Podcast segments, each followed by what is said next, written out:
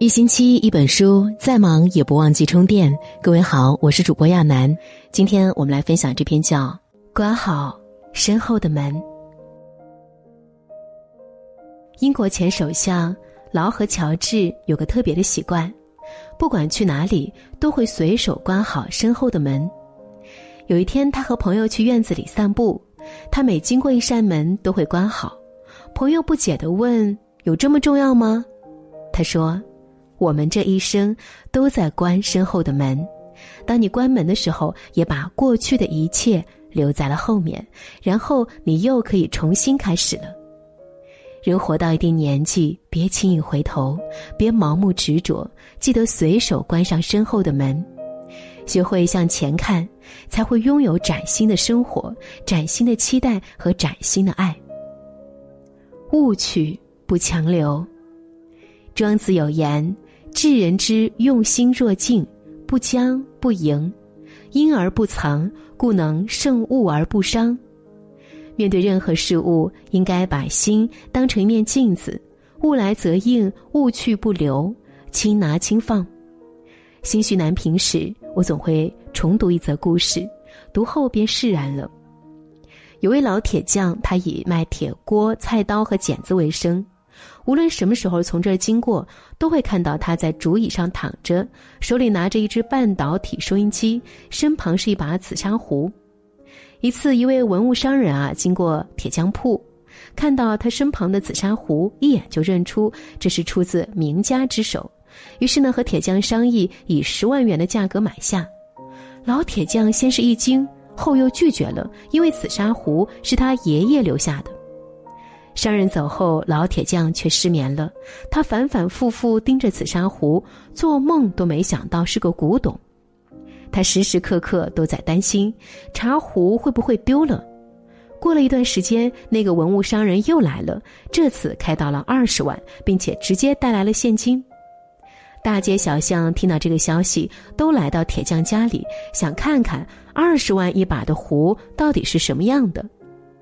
谁曾想，因为人太多，有个小孩不小心把茶壶碰碎了，孩子的父母大惊失色，忙赔不是，说这么贵重的东西，自己倾家荡产都赔不起。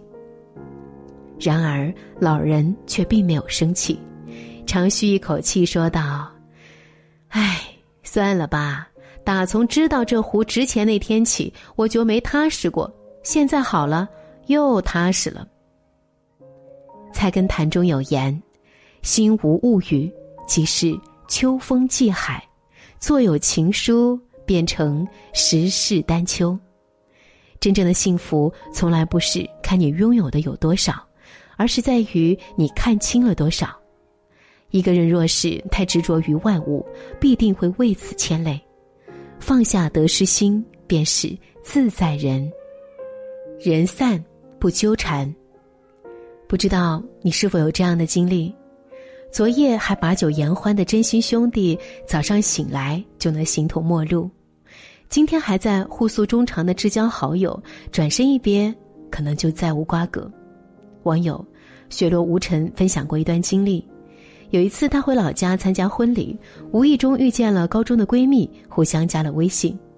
高中时期，她们亲如姐妹，一起手牵手去洗手间，一起有说有笑去食堂打饭，每天有说不完的悄悄话。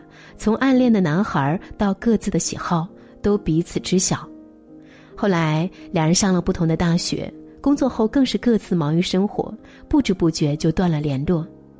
那天婚礼结束后，她就给闺蜜发信息说：“哎，有时间一起聚聚。”过了几个小时，闺蜜淡淡的回复了两个字：“好的。”按捺不住重逢的喜悦，她立马约闺蜜明天见面。结果闺蜜回绝了：“明天我有点事儿，忙完这两天联系你。”听罢，她没有多说什么。尽管后来没收到对方的信息，她也没再追问。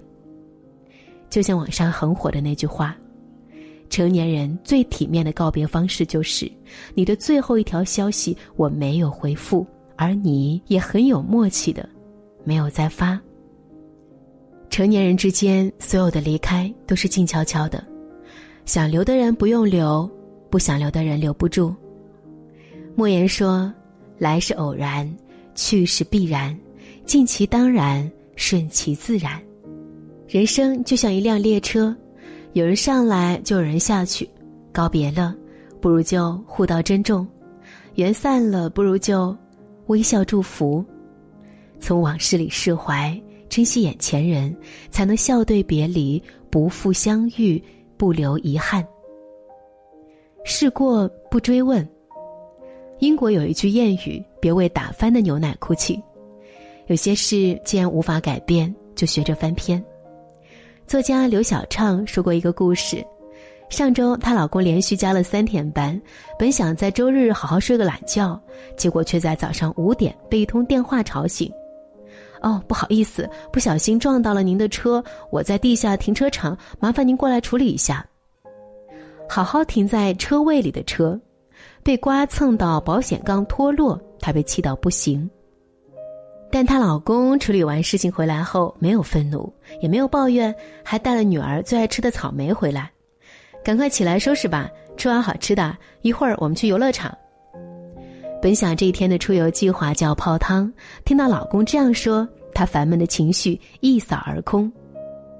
与其搭上好心情，不如翻过这一页，不为凡事所累。菜根谭有句话说得好：“君子事来而心始现，逝去而心随空。”为过去的生活叹息，生活只会给予你黑暗；为未来的目标前进，生活定会馈赠你光明。南非国父曼德拉曾被关押二十七年，受尽虐待。他就任总统时，邀请了三名曾虐待过他的看守到场。当曼德拉起身恭敬地向看守致敬时，在场所有人乃至整个世界都静了下来。他说：“当我走出囚室，迈向通往自由的监狱大门时，我已经清楚，自己若不能把悲痛与怨恨留在身后，那么我仍在狱中。”《了凡四训》有言：“从前种种，譬如昨日死，过去了。”就成了历史，无法改变。当你学会顺其自然的接受生活的坏事，便能在生活的逆流里由逆转胜。莎士比亚说过一句话，我很喜欢：向前看，不要回头。只要你勇于面对，抬起头来，就会发现，此刻的阴霾不过是短暂的雨季。该翻篇的就翻篇，该放下的就放下。你往后看的每一眼，都在慢慢拖垮当下；你往前走的每一步，都在慢慢接近幸福。点个再看，关好身后的门，方能开启新篇章。